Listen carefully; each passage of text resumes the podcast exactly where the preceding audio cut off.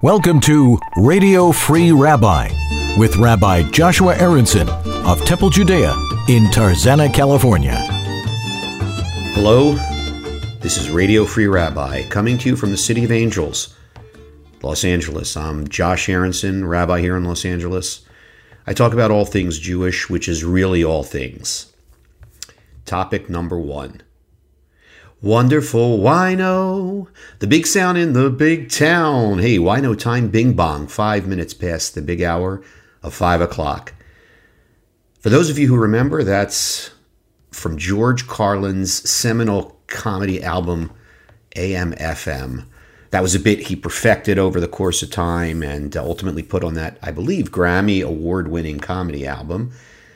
He released two albums in like 72, 73, in the early part of the 70s AM/FM and Class Clown. George Carlin was my favorite comedian of all time. And I want to talk a little bit about that because that's a little bit of a dissonance given that I'm a Jewish boy from Philly, kind of raised in the Borscht Belt sensibility. And yet, George Carlin, an Irish Catholic boy, uh, becomes my favorite comedian. And I want to talk a little bit about why, which will then throw us into topic two. So, the reason George is my favorite comedian, you know, I started watching him when I was a kid on late night TV. He was the first kind of guy that really popped out at me. I was allowed to stay up late at night. 11:30 East Coast time to watch Carson and he started appearing in a suit kind of the button down traditional comedic look. He had made a bit of a name for himself in uh, Burns and Carlin, and um, with his partner Jack Burns. Uh, I think Jack Burns actually just passed away earlier this year, unfortunately. Um, and he had a little bit of an epiphany. He had a little bit of a change, and he became counterculture in the late 60s, early 70s which led to AM/FM and Class Clown, and ultimately the George Carlin that most of us really know and really embrace. George actually took a significant pay cut in order to go countercultural. Uh, at the height of his career, kind of in the suit era, which we'll call the suit era, George was making at the time $250,000 a year or more. And that was a significant amount of money, of course. Uh, still is a significant amount of money. Um, but he began to embrace this countercultural persona, um, really because of his critique, in large part, of the Vietnam War. He also um, got into some drugs, uh, marijuana, um, some other things, uh, more serious. Um, and he uh, uh, ultimately changed his outfit and began appearing in jeans, began appearing in kind of uh, 60s ish shirts, uh, you know, peasant shirts. And uh, that's how he began to develop uh, his persona that emerged on AM/FM and Class Clown. And um, one of the things about George Carlin that to me really stuck out was this. He became influenced by Lenny Bruce, of course, a Jewish comic, and Mort Sahl, another Jewish comic, who really honed and kind of were the first on the scene with a social satirical kind of comedy. Uh, in the case of Lenny Bruce, it was very harsh and um, really, in uh, many cases, mean spirited, and uh, Mort Sahl a little more sophisticated and a little bit more nuanced. But be that as it may, what George Carlin did that I found so appealing was you never lost sight of Carlin's humanity when you listened to him. And you never got the impression, even when he was critiquing the Vietnam War, that he was anti American. He was anti Vietnam War, but it was pretty clear that George Carlin loved America and loved all that it stood for, and from his point of view, was advocating for what he thought was the best course of action for the United States of America. And I think that humanity is something that really stuck with me in everything that he did, whether it was his early countercultural stuff, such as AM/FM and Class Clown, or whether later on he talked about American excess when he got into his very famous bit about uh, moving your stuff around and how your home is a place for stuff and we have other stuff that has to go somewhere else. Um, no matter what he did, though, there was always this element of humanity and love, really, that came across. And I've listened to a lot of interviews with George Carlin and a lot of interviews with comedians who were influenced by George Carlin. And one thing they have in common is this idea that uh, George Carlin was a very, very uh, human guy. He was a mensch. He was kind to other professionals in a kind of a uh, in an atmosphere where professionals weren't always kind to one another, and that really is um, what drew me to George Carlin is kind of that feeling of that underlying feeling of humanity and deep love for America, and um, that I think really made Carlin unique. In addition to his keenly observed uh, critiques of all things, it was that kindness underlying everything he did that I think was really very sweet. Although he did certainly have a reputation uh, from one time or another to uh, kind of being uh, a little ornery or perhaps uh, obstreperous. Um, he had some issues in Vegas, and uh, but nonetheless, um, he struck me as a very human guy, uh, albeit one with an incredible wit and comedic sensibility. Topic number two George Carlin was the grandson of Irish immigrants. And they came to this country just like uh, my grandfather came. My great grandparents came to this country uh, on a ship from somewhere. In his case, uh, Ireland. In my case, Kiev uh, and other parts of Eastern Europe. But they came to America looking for something, looking for a better life. Hardly a surprise. And this leads me to talk about one of the teachings that I focus upon frequently. The United States of America has been the promised land for Jews. And as we approach Passover and we talk about, recount the story of the Exodus from Egypt, which took us from slavery to the promised land, I think it's important, especially at this moment in American history, that we bear in mind that America, since its birth, and really before, has been the promised land for Jews without question, including the state of Israel. How did that come to be and why is that the case is for to be explored in more detail later, but at the moment what's important to say is that Jews were welcomed here from the time they set foot in what was then New Amsterdam, and uh, where Peter Stuyvesant, Stuyvesant, the governor of New Amsterdam, threatened to make the Jews return to where they came from. In this case, uh, was uh, uh Portugal and Spain, and uh, or more appropriately, even for that, in uh, Brazil. And he was denied uh, and there's correspondence to this effect that exists to this day, where we can see that um, the owners of the Dutch West Indies Company told Stuyvesant to allow the Jews to stay uh, in the New World.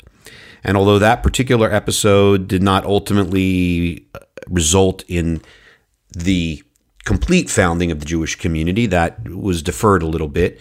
Um, that really was the beginning of the Jewish presence in North America. And since that time, when what was then the government, it was a business that was colonizing the what is now the United States. Since that moment, Jews have found great protection in the United States of America by virtue of what is now our government. And um, Jews have prospered in ways that were unthinkable to our ancestors and forebearers. And it is really only in America that Jews find the ability to practice their religion or not according to the dictates of conscience, and where Jews of any part of the religious stream are embraced uh, and allowed to pursue whatever it is they wish to pursue. And this idea of America as the promised land really has buttressed everything about the American Jewish community um, from its earliest beginnings. And it's something that we need to understand and appreciate as we find America at a difficult time. The reason Jews are so invested in saving America, And the reason that Jews are so committed to saving America, although we may not agree on the details, is that America has been the promised land for our people. And we can choose to not be Jewish at all. We can choose to totally distance ourselves from the community, or we can choose to be as invested in the community as we wish to be. But in either case, we can do that in America with the protection of the national government and the federal government. And the reason I want to emphasize that particular piece at the moment is because it was true, especially at the beginning of this country's history, that different states had different attitudes toward Jews. Some states were founded primarily, for example, in the case of Maryland, as a Catholic state. Other states, in the case of Pennsylvania, were founded as a Quaker state. But there was no single state that was founded as a Jewish state, and in some cases, until the 19, well into the 19th century, states had religious tests or religious oaths of office that they were required to keep or take if you wanted to hold elected office. Although it has been the case that Jews have uniformly embraced the United States as the promised land, it has by no means been the case that Jews are have been united about what the promised land means. Jews did fight in the Revolutionary War on the right side, which is a positive thing. But when it came to the Civil War, there were Jews who fought for the Confederacy, notably Judah Benjamin, who was the Attorney General of the Confederate States. Um, in fact, my first student pulpit as a second year student at the Hebrew Union College was in Natchez, Mississippi, uh, which was an eye opening experience for me as somebody who was 28 or 29 and um, going to the South for the first time in my life, really, leaving Florida aside. And to see the Jewish community in Natchez, they had a magnificent synagogue that could accommodate five or 700 people, built in the Byzantine model, the Moorish model, actually. Uh, it was a wonderful thing. Um, but some of those folks uh, were descendants of people who lived in Natchez before the Civil War and uh, were themselves the sons and daughters of slave owners. And even as Jews were serving in the Confederacy, Jews found themselves besieged in the North for being secessionists and abolitionists, or no matter which side of the debate they were on, there were people who were blaming the Jews, not an unusual posture for many people. But the Jewish community grew and thrived despite this, and the main reason for this was completely the protections afforded to Jews by the federal government. Even during the Civil War, when Ulysses Grant issued an edict essentially kicking Jews out of the South, which was later overruled by Abraham Lincoln, Jews still maintained their commitment to the United States of America. And that never changed. No matter where Jews have been on the political spectrum, Jews have just been committed to the United States. Sometimes it's been for ill, and sometimes it's been for good. Most times it's been for good. Notably during World War II, where the Jewish belief and the feeling of the Jewish community was so united behind Franklin Roosevelt that most in the Jewish community were unable to understand that Roosevelt wasn't really attuned to the needs of the Jewish community at that crucial time. It's no real secret that Jews supported Franklin Roosevelt to the extent anything can be 100%. It was close to 100%, well over 75% frequently. And it's no great secret that the coalition of Jews and other minorities that was forged during the era of Franklin Roosevelt essentially voted and supported the Democrat voted for and supported the Democratic Party up until 1980 with the election of Ronald Reagan and that was the that was a turning point in terms of Jews voting and in terms of the Jewish coalition coming apart. what was it that makes Jews so committed to the United States? And that really is the question before us. And I think if I had to put my finger on one single thing, it is this. Only in the United States have Jews been afforded the legal protection of the highest authority in the land, in the case of the United States. That's the federal government and largely the federal court system because the state court system has not always enforced the rights of Jews and other minorities. But it's that unique thing which has never been true before in Jewish history. Prior to the United States in Jewish history, Jews have always been subject to the whim of largely an autocratic ruler. They've lived in autocracies and dictatorships and monarchies and uh, all sorts of conditions which did not help the Jews unless it was useful for the ruling party to help the Jews. So, in the golden age of Spain, when it was convenient for whoever was in charge of Spain at the moment to be nice to the Jews, they were nice to the Jews. And as soon as it became inconvenient, they ceased to be nice to the Jews. Here in the United States, the Jews have always had recourse through a legal system, through a legislative process that they are entitled to participate in, and through the court system ultimately. And this is really what has made the difference for the Jewish community here in this country. And that is what should be celebrated. It's our faith that the United States of America, as an entity, will protect the interest of Jews. And that's also why Jews have been largely supportive of the rights of other minorities, because Jews largely recognize that when the rights of other minorities are protected, the rights of Jews are also protected. But what has been true in virtually every other place that Jews have lived is also true in the United States. And we hear hints of this coming true again during this moment of COVID 19, which is to say, when things don't go well, when the United States is experiencing times of economic downturn, when social unrest begins to increase, when things are not stable, when the economy isn't going as well as we would want it to go. These are the conditions that are ripe for anti Semitism to raise its head and to poke around and to see if the coast is clear and in some cases, to come out, as we've seen in the past several years, and I fear, as we might see during the pandemic we're confronting at the moment. You can find in the dark places on the internet already evidence that this is happening, that somehow this is some bizarre, crazy, wild Jewish conspiracy, uh, which of course is preposterous. Um, as everyone should know, if only Jews had the power that was attributed to them, do people really think we would remain as we are, which is a small minority? Of course, it wouldn't be true. We should only be so fortunate to have the power that our enemies attribute to us.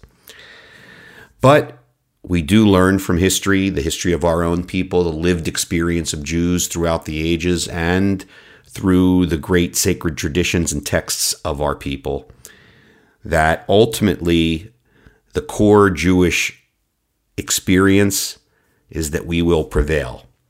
And if there's anything we need to know at this moment, if there's anything we can embrace at this moment, if there's one idea in all of Judaism that I'd want you to take away at this time, one week before Passover, it is the idea that ultimately Jews will prevail. And we as a people as Americans will prevail. I think this is ultimately what George Carlin felt in his heart of hearts that in the end, as difficult as it is, as painful as it might be, America would do the right thing. And I think that's the idea that Jews hold out as well that the promise of America is fulfilled. It may be a difficult path and it may not be the straightest path, but ultimately, it is the path that will lead us to the promised land. I thank you for listening to Radio Free Rabbi. Uh, I want to say thank you to George Carlin for inspiring uh, me and uh, helping me have a few laughs along the way. I hope everybody will tune in to episodes of our podcast, Radio Free Rabbi, which broadcasts to you from Los Angeles, California. I'm Josh Aronson, the Senior Rabbi of Temple Judea in Tarzana. Thank you for listening. Written by Rabbi Joshua Aronson. Produced and engineered by Dan Leonard. Thank you for listening.